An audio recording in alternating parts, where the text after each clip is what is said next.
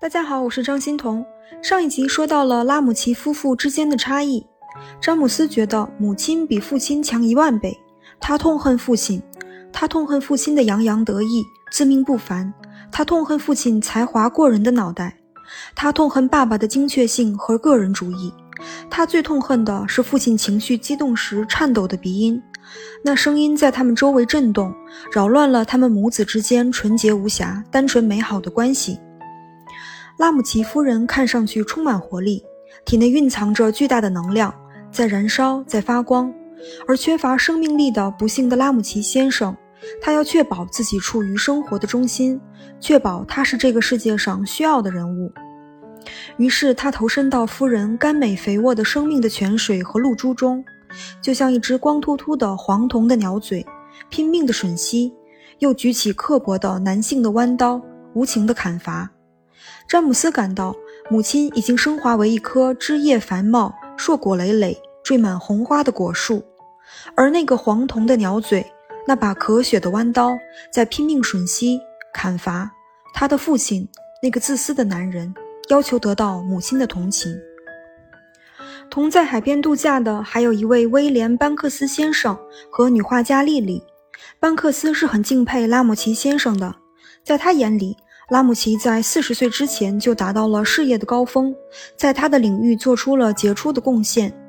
拉姆齐先生是位形而上学家，他写的书探讨的是主体、客体与真实之本质。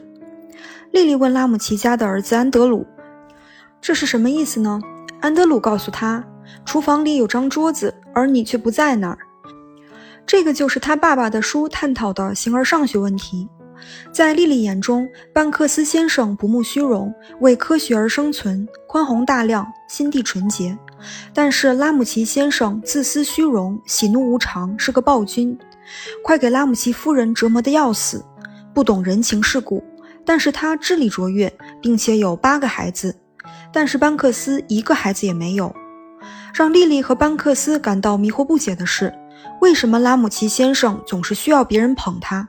为什么他在思想的领域如此勇敢，而在生活的领域却如此懦弱？我们继续来说一下拉姆齐夫人的心理。拉姆齐夫人的所有孩子中，詹姆斯是最有天赋、最敏感的一个，还有女儿凯姆。这两个孩子是他的掌上明珠。拉姆齐夫人有时候希望他们永远别发育成腿长长的庞然怪物。他们为什么要长大成人，而失去童年的一些幸福呢？拉姆齐夫人的内核是什么呢？她先是要照顾好她的八个孩子，孩子们记性好，一言一行都可能对他们造成影响，所以白天的时候，拉姆齐夫人考虑周全，行事都经过考虑。等到晚上，孩子都睡了，她终于能够不再顾及任何人，恢复自我了。是这样的时候，她需要的是孤独。文中写说，所有那些向外扩展。闪闪发光、音响杂然的存在和活动都已烟消云散。现在带着一种严肃的感觉，他退缩返回他的自我，一个楔形的黑暗的内核，某种他人所看不见的东西。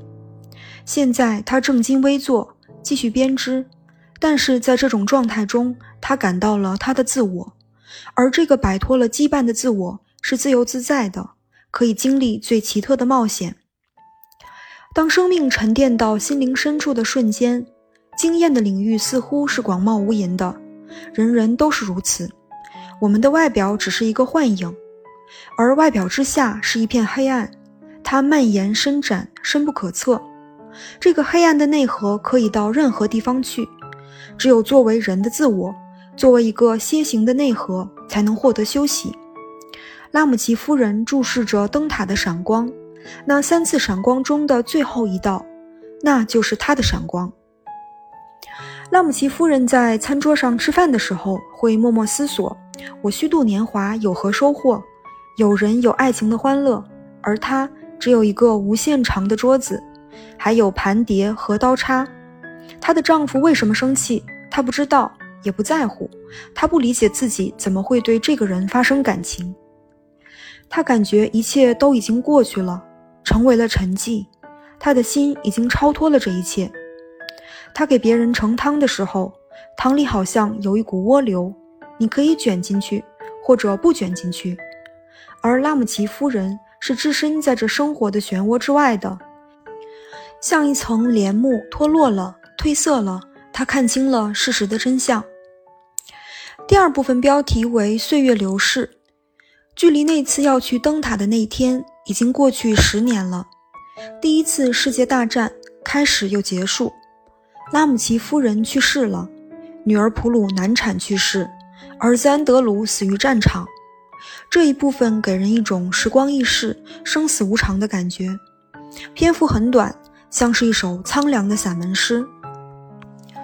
我给大家引用一下对当时氛围的描写：灯火都熄灭了，月亮落下去了，一阵细雨沙沙地打在屋顶上，黑暗无边的夜幕开始降临，似乎没有任何东西能在这黑暗的洪流中幸存。